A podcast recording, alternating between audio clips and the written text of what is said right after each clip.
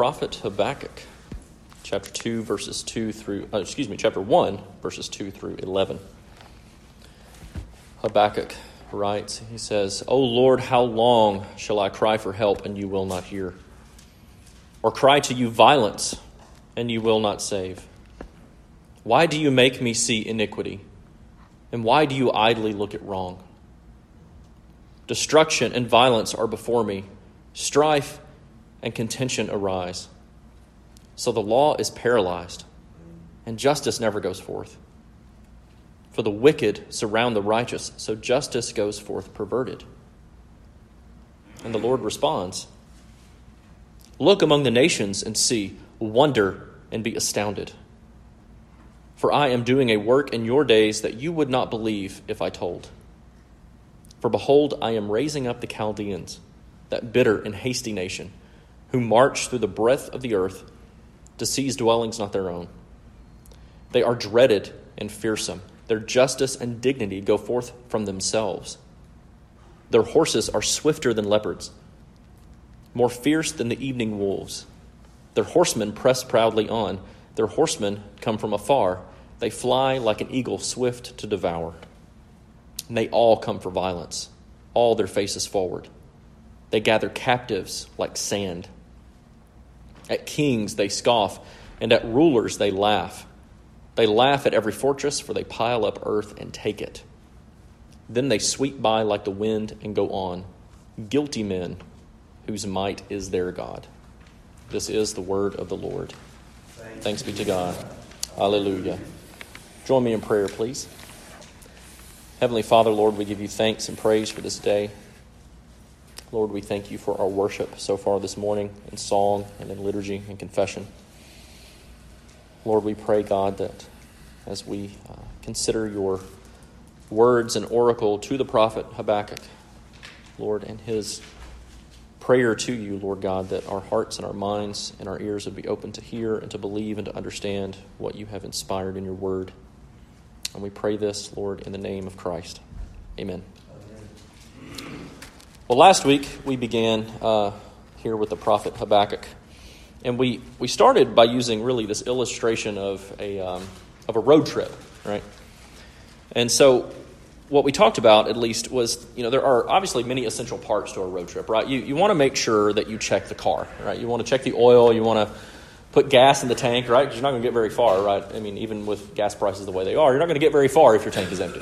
You're, you also you want to pack your bags, right? If you're going to go on a road trip, you don't need to wear the same clothes every day. I mean, maybe you want to, I don't know. But that's between you and God. But, you know, you know, you want to do all that stuff. And so last week we, we prepped the vehicle of this road trip by kicking the tires, right? And what we did is we established the context of Habakkuk. We just looked at verse 1 and we considered what was going on in Habakkuk's life, what was going on historically and culturally, all this stuff, which hopefully will help give us at least help us as we begin to get on the road, so to speak. I'm going to beat this road trip illustration to death, right? But an essential part of every road trip is the destination.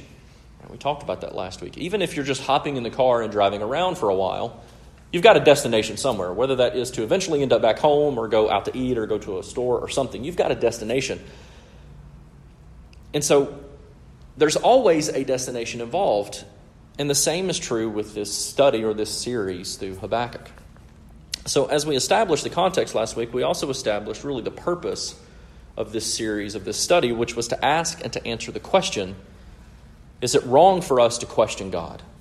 Or is it wrong for us, as Habakkuk does, to complain to God? Which we answered last week, I think, with a very firm no, as long as our destination remains the same, which is humility and repentance and resting in God's sovereignty. And so, even as we establish this truth, we were reminded last week, particularly from Job, that when we do bring our concerns and our complaints and our questions to God, we should not be surprised how He answers or even be offended by his answers, especially when his answers aren't what we were expecting. And this is exactly what happens to Habakkuk. And as we look more closely at his complaints, both today and next week, we see that very quickly he is frustrated. He's frustrated at his own people. He's frustrated at their sin. He's frustrated that they have abandoned God and abandoned the law. He's, and so what he does is he turns, he sees all of this happening, and he turns to God and he complains to the Lord, who answers him in a way that he was not expecting, but also in a way that Habakkuk could not comprehend. And God, because God answers that he will judge Judah's sin through exile at the hands of the wicked Babylonians. And each of those qualities are very important for understanding his complaint today and God's response. And so, over the course of the next two weeks, we'll see how Habakkuk complains and how God responds to these complaints. And this first complaint, as we'll see today as we make our way through it, it deals really with God's silence in the face of this wickedness that Habakkuk is witnessing among his own people. The second complaint, as we'll look at next week, is born out of God's response that we'll see today. Specifically, the fact that God has chosen to use an even more wicked and sinful nation to judge the wickedness of God's chosen people. So let's consider this complaint, see what, why he's complaining, what's happening, and then we'll consider how God responds so that hopefully when we presume to be bold enough to gripe to God, we will end up at the same destination of humility and repentance and resting in his sovereignty. So, first, we see Habakkuk's complaint in these first three verses, in verses 2 through 4. Listen again. Here's what he says O Lord, how long shall I cry for help, and you will not hear, or cry to you violence, and you will not save? Why do you make me see iniquity? And why do you idly look at wrong? Destruction and violence are before me, strife and contention arise. So the law is paralyzed, and justice never goes forth. For the wicked surround the righteous, and so justice goes forth perverted. That's a pretty bold complaint to God, right? One, one, but one commentator here, he rightly notes, he says, human nature tends to always be filled with complaints. But our problem is, is that we typically complain in the wrong direction. He says, we tend to complain about God rather than to God. We also tend to complain about, we also tend to talk about God rather than to God. And so, logically, then, if we can bring our complaints and our questions and our concerns to God, then obviously we need to actually bring them to God, right? Not, and we can gripe to one another, we can pray for one another, but we need to actually complain and talk to God. That's the whole point, right? So, you probably picked up on this in our initial read through and then just reading it through again.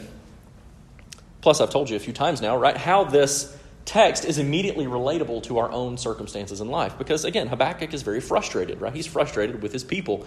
He's frustrated at their spiritual condition, but also at their physical condition within their historical context. Because he's frustrated at their sin and their rejection of God. We can relate to that very quickly looking around our own culture. But he's also frustrated that they have been continually oppressed by Assyria. Assyria has ruled Judah now for about 100 years. Their power is waning and as we read in this text, Babylon is on its way, or the Chaldeans. There's, they're the same people, right? So when I read Chaldeans, I mean Babylonians, Babylonians, Chaldeans, same people, right? But he's complaining about that. And, but all around him, he also sees, as we read here in his complaint, he sees a division among his people. He sees the rich oppressing the poor. And adding to that frustration, it appears as though God has just completely abandoned them. Or at the very least, God has turned a blind eye to their suffering and to their sin.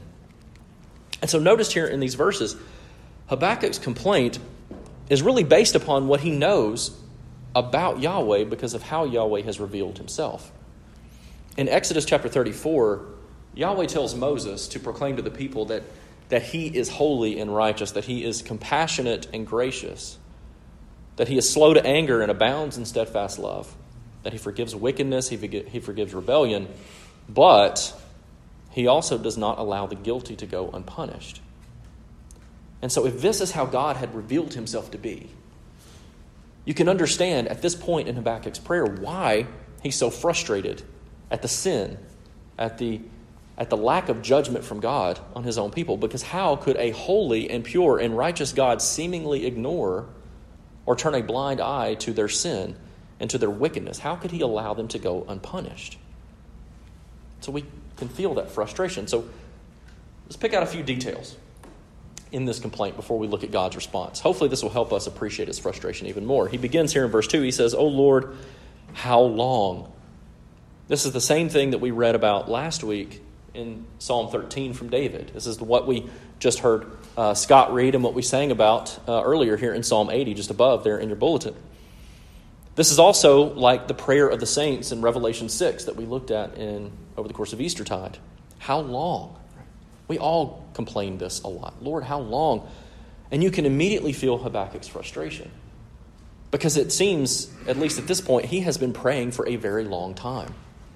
And he's also been waiting for a very long time for God to answer, and God is not answering.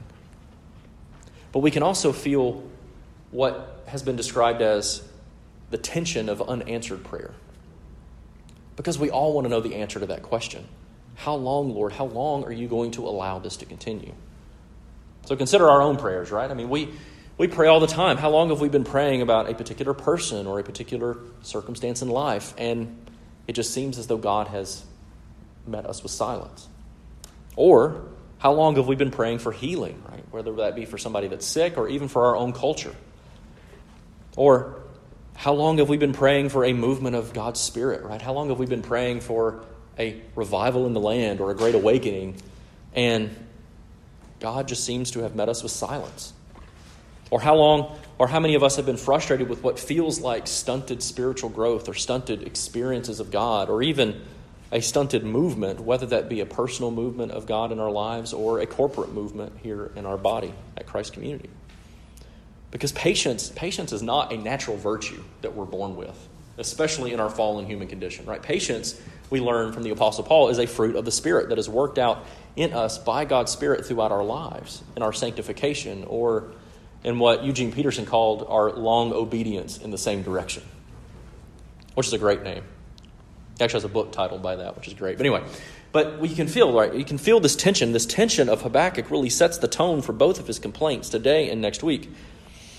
And his first complaint is simply that the people, they've abandoned the law and the order of God, and he just simply wants to know how long? How long is he going to have to continue to pray for relief? And how long is God going to continue to respond with silence?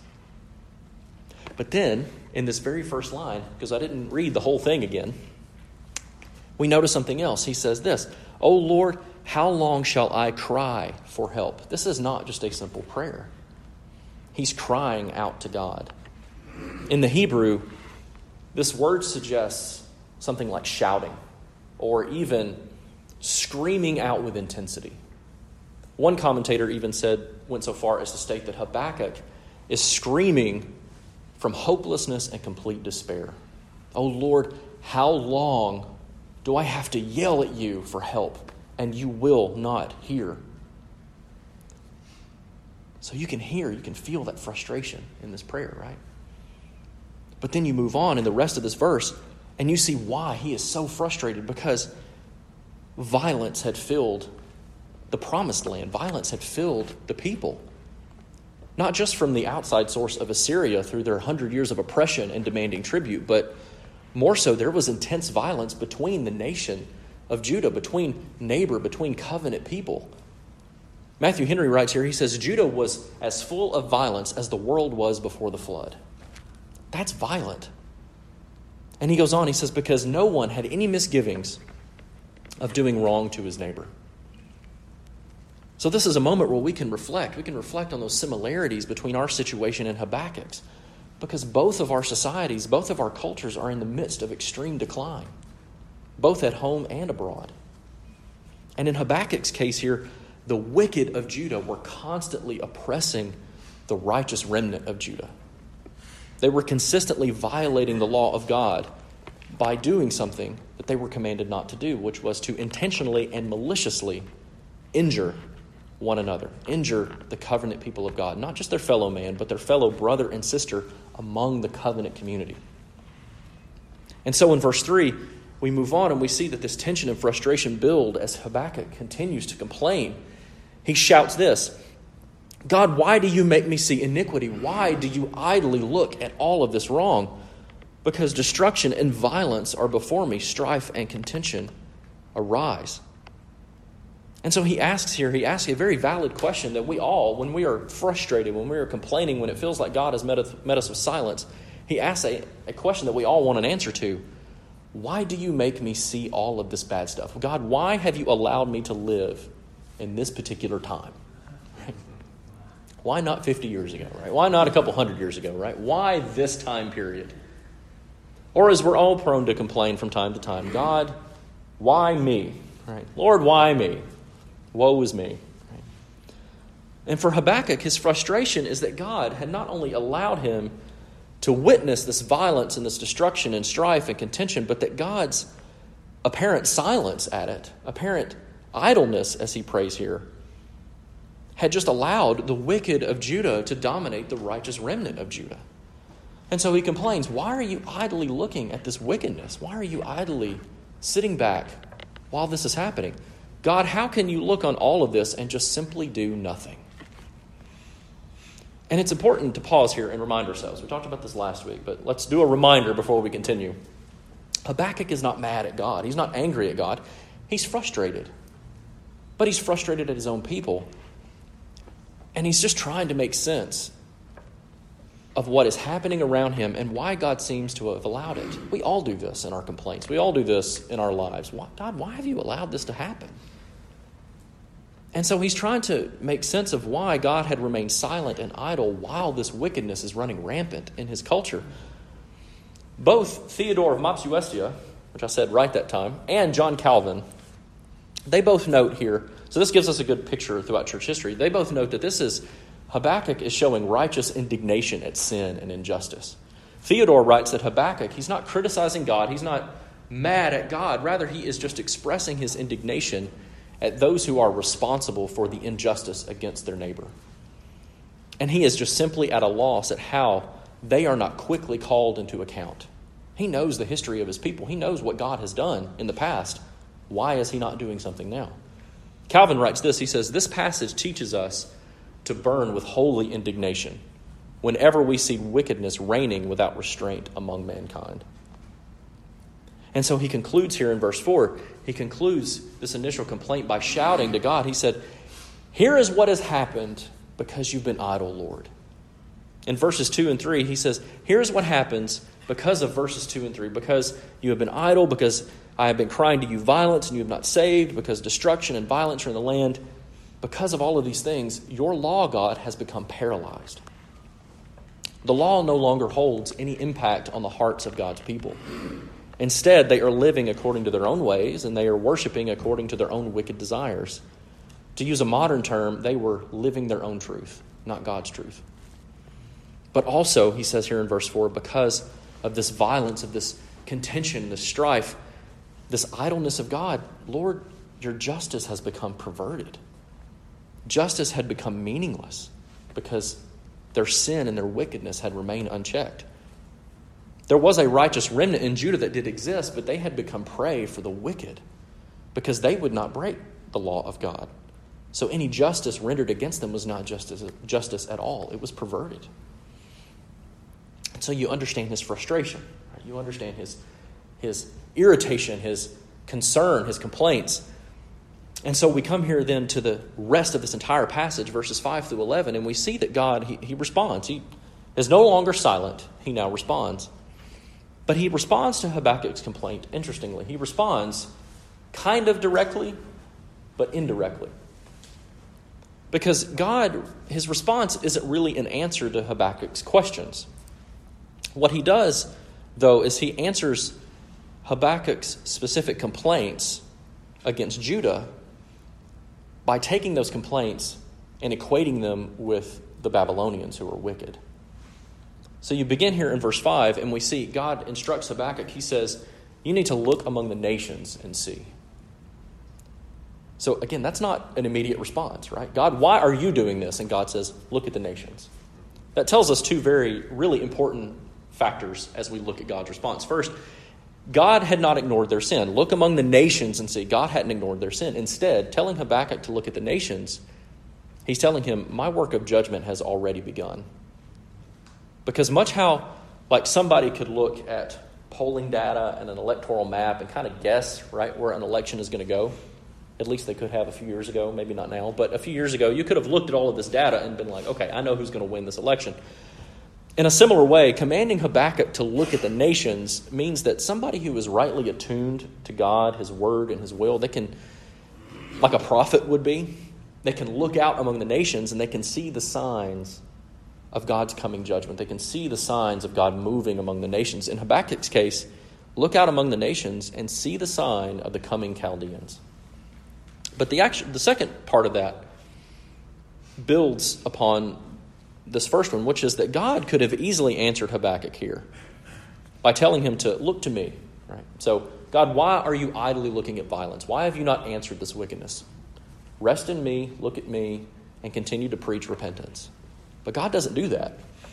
Instead, God tells Habakkuk, who will then tell his hearers when he goes and proclaims this oracle, he says, Look out at the nations and see. Meaning, something very terrifying. God had turned them over, and he had turned them over for judgment. Calvin writes here, he says that Judah was unworthy at this point to be taught in the school of God. And God could have told Habakkuk, Look to me. But Habakkuk had spent so long in his labor in vain and without profit in teaching them that God sets over them the Chaldeans as their teachers. And so God instructs Habakkuk. He says, Look among the nations and see, and wonder at it and be astounded by it. Which tells us God fully understands that Habakkuk and his hearers are going to be surprised and not understand the answer to this complaint. Because who in Judah, and frankly, who in the church, would ever expect the Lord to use a wicked instrument as a means of his righteous judgment? Habakkuk wouldn't expect that. We'll see that next week in the rest of chapter 1. The people of Judah definitely would not have expected that. For us, it's, it's incomprehensible that God would use a wicked instrument as righteous judgment. It's incomprehensible, but frankly, so was the cross which was a very wicked instrument for God's righteous judgment. But this reminds us, though, to settle again on God's sovereignty. God is not bound by Judah's or by Habakkuk's or even by our own sense of fairness or righteousness, regardless of how much we may have convinced ourselves otherwise. God responds out of and according to his own sovereign will because he is Lord of creation and Lord of history and He works in both to accomplish His purposes for His glory. Our position is to arrive at the destination of humility and repentance and resting in His sovereign will over His creation. And so let's look at the rest of this response and consider really that context of the Chaldeans and the context of God's sovereign will as it relates to this wicked character of the Babylonians as a means of God's righteous judgment. Because it's out of this response to Habakkuk's complaint that we really can begin to appreciate Habakkuk's astonishment and his disbelief at how God responds. So, dropping all the way down, we're going to bounce around this last section, dropping all the way down at the very, very end of your bulletins there. We read that the first factor of the wicked character is that the Chaldeans intentionally reject the worship of Yahweh as God. Now, that's not all that surprising, right? If we're being honest, throughout all of history, even today, that's not a huge, like, shock value, right? Most everybody rejects Yahweh as God. But it does shed for us a, a very bright light on the spiritual warfare that is happening between these two nations, of this conflict going on in the heavenlies because it reminds us of the spiritual condition of Babylon versus the spiritual condition of Judah. God proclaims of Babylon at the very end of our bulletin there. He says, They are guilty men whose own might, whose own strength is their God. Matthew Henry writes here, he says, Babylon was hardened in their idolatry, and they blasphemously argued that because they had captured Judah, that their gods were too strong for the God of Judah. Because in ancient times, right, when you're when you won in battle, your God defeated the other God, right? we kind of do the same thing, but not on the same spiritual level when we you know watch sports, right? This is why we have mascots, right? Your mascot beat the other mascot. It's really kind of how it you know on, on a weird plane that's how it kind of works. But in this case, Babylon had convinced themselves they are powerful, they are mighty because they continue to win in battle. Their gods can beat all other gods. And so while Judah had been called to be the faithful covenant people of Yahweh, they had broken his covenant, they had turned their faith to other gods and to other heinous forms of worship. But Yahweh, at the end of the day, he was still their God. But for the Babylonians, God tells us here, He says their God is their own strength, it's their own might. For the wicked and the proud, this is very common. It's common to take glory that appropriately belongs to the Lord and to apply it to ourselves or to apply it to a God of our own making. A wicked character rejects Yahweh. But then there's a second factor that he brings up here, and it's their violence. So Habakkuk, he had been shouting to God about the violence between his own people. But instead of answering that particular complaint, what God does is he responds that he is going to be sending a nation that was even more violent as a form of his righteous judgment. So here's, again, here Habakkuk complains. He says, Oh Lord, how long shall I cry and you not hear, or cry to you violence and you will not save? And so God responds with this He says, they are all coming for violence. All their faces are forward. They gather captives like the sand. At kings they scoff, and at rulers they laugh. They laugh at every fortress, for they pile up earth and they take it, and then they sweep by like the wind and they go on. God tells us here, He says, Babylon's purpose is very clear. They are bent on violence, and the result is that they are going to sweep through your region with their faces set to overtake you and to, and to capture you and even to destroy everything you love and own. And then they're going to take you away as slaves. But in verse 10 here, God clues us in really interestingly on the violent nature of the Chaldeans. He says this He says, At kings they scoff, and at rulers they laugh, and they laugh at every fortress, for they pile up earth and take it. He tells us the Chaldeans, the Babylonians, they have no fear of anything. They have no fear of anyone, of anything. They, because they're, again, their, their might, their God is their power, their God is their strength. So they mock at everything. They mock at foreign kings, they mock at princes and rulers, they mock even at their strongholds because what they're going to do is just take rocks and dirt and they're going to pile them up against the walls and they're going to climb over the walls and kill everybody. They have no fear. There are few things more terrifying than an enemy who is not terrified of you or terrified of death. And this is the exactly the kind of conquering force that God has said, I'm going to use them as my form of judgment against your wickedness. But the purpose of it all, as are all of God's purposes, was to drive the people of Judah to the right destination of humility and repentance. So he says, they're going to come, they're going to destroy everything you own, but they're going to take you away as slaves. Calvin writes here, he says, God intended to cut off from them every form of hope so that they might humble themselves before God. That was the purpose of their slavery. And then in verses 6 and 8, what God does is he, says, he gives another means of their wicked character. He says they're destructive. They're not only violent, but they're also destructive. Habakkuk, he had complained. He said, he said, Destruction and violence are before me, strife and contention arise. And so God responds here. He says, I'm going to send an even more destructive force. He says, Not only are they going to be terrifyingly violent, but their soldiers and their horses are going to seem larger than life. Because he says in verse 6, they are bitter and hasty. They're going to march through the whole earth, and they are going to take your home. They're going to take that place that is safe for you and a place of refuge for you. But even more so in verse 8, they're going to appear as if from nowhere. They are swifter than leopards, and they fly like an eagle.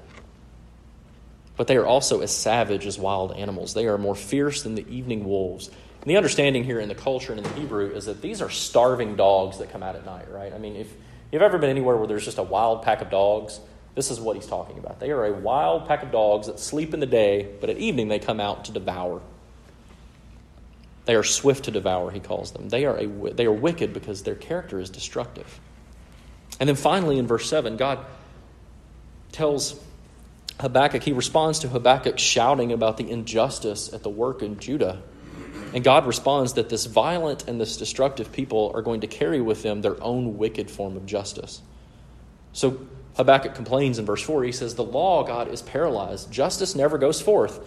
Justice goes forth perverted. And God responds, He says, The Chaldeans, they will be dreaded and fearsome because their justice and dignity go forth from themselves. To put it another way, they were a law unto themselves. And this might be one of the hardest truths for us to really grapple with. Because as we'll see in Habakkuk's second complaint next week, it was completely incomprehensible to him that God would use such a wicked and sinful people to bring judgment on God's elect, on God's chosen people. Because the Babylonian for standard for justice was not grounded in the law of God as Judah's was. Rather, their standard for justice was grounded in their own violent and destructive conquests. Because remember, their God is their power, their God is their might. But despite their evil, we see that God can and does consistently use wicked people to accomplish his righteous purposes. He did it with Pharaoh, he did it with Balaam, he even did it with Judas. But this does not make them unaccountable. And we'll see this in a few weeks in the larger part of chapter 2 where God will see He still holds those who are evil and unrighteous. He holds them accountable for their sinful actions, even as He uses them as a means of His judgment. And so, really, this is where I personally began to struggle with this because you're, you're, you're asking these questions. Can we question God? Sure, we can question God. Can we complain to God? Absolutely. And then you come to something like this in Habakkuk, and, and you have to ask, all right, well, what do I do with this? Right? How do, how do we how do we live with this? I think there's three ways, and then we'll come to the table. See, I'm being a good pastor here, right? I'm giving you a three point moment, right? But, but first is with Habakkuk, this first complaint from Habakkuk, it really comes down, he, his complaint comes down to the very same questions that we ask in our own time, which are things like Does, does God really have anything to say when society appears to be disintegrating? Or is there really a message from God in such a wicked age? I mean, Judah was very wicked. Again, Matthew Henry said it was as wicked as the world was before the flood. That's, that's, that's pretty wicked. Or another question is where is God and why isn't he doing something about it? So, our encouragement, the first thing here, our encouragement from Habakkuk's complaint and God's response is that God does indeed know what is going on, and he is very aware of it. And he's not oblivious to the suffering of his people or the wickedness that is running rampant in every age. But only in his time and in his ways will he bring judgment to the wicked and relief for the righteous. Habakkuk had to learn this very hard lesson, and so do we. The second point of this great little three point application is that we really should be encouraged that Habakkuk can be this bold with God and that he takes his complaints and to God, but also that he, he kind of demands an answer from God. Now, this doesn't mean that God is required to respond. He's not. Because he's God and we're not, right? That if you want to point for everything for the rest of your life, God is God and we are not God. Right, there you go. But but rather what this does tell us is that we can also be bold, and we should be bold and open and honest with both our prayers and our complaints and our concerns. Because as, as we biblically determined last week, God, God's not offended by our humanity. He's not offended by our circumstances in life. He's offended by our sin. And He desires our holiness, and He desires our whole selves to be His own precious possession. So even if God does not answer in the way in which we expect Him to, which is Habakkuk's experience, we can, with extreme confidence, bring our complaints to Him and our concerns to Him while also understanding that we should arrive at the destination of being humble before Him and repenting and resting in His sovereignty. But then, finally and primarily, and I, I want to stress primarily here, as the church, we also understand that through the incarnation and the death and the burial and the resurrection of the Lord Jesus, things are very different for us than they were for Habakkuk. Paul would use this exact same passage, especially chapter 1, verse 5, on his first missionary journey as he was preaching to the Jews in Asia Minor. He said this in verse uh, Acts chapter 13, he said, Let it be known to you, therefore, brothers, that through this man, through Christ, forgiveness of sins is proclaimed to you. And by Christ, everyone who believes is freed from everything from which you could not be freed by the law of Moses. But beware, lest what is said in the prophet should be said about you Look and be astounded and perish, for I am doing a work in your days, a work that you would not believe, even if one told it to you. So, in the person of Christ, we have been called to come and see, but we have also been called to look and to wonder and to be astounded at the mystery of the incarnation. And we are completely unable to believe it without the work of God, who has called us out of the darkness of our sin and into the light of Christ. Cyril of Alexandria states that Christ remained the Lord of all things even when he came in the form of a slave. So, this is why the mystery of Christ is so truly wonderful because it is through Christ that we can complain to God. But it's also through Christ that his church has been ordained to proclaim a very similar oracle that Habakkuk has been called to proclaim to Judah. We have been called as his people to proclaim repentance, but also judgment. For the church and for the believer, Christ has endured that judgment. But for those who are not, those who refuse Christ, judgment and exile from God won't be for 70 years in Babylon, it will be eternal. So Habakkuk's first complaint helps us to learn how to complain, but also where to arrive when God does answer. So God may respond to our complaints by telling us to look at the nations. Here come the Chaldean hordes over the hills. But we still should always humble ourselves and repent and rest in His sovereignty, but also in the hope that we have in the resurrection of Christ.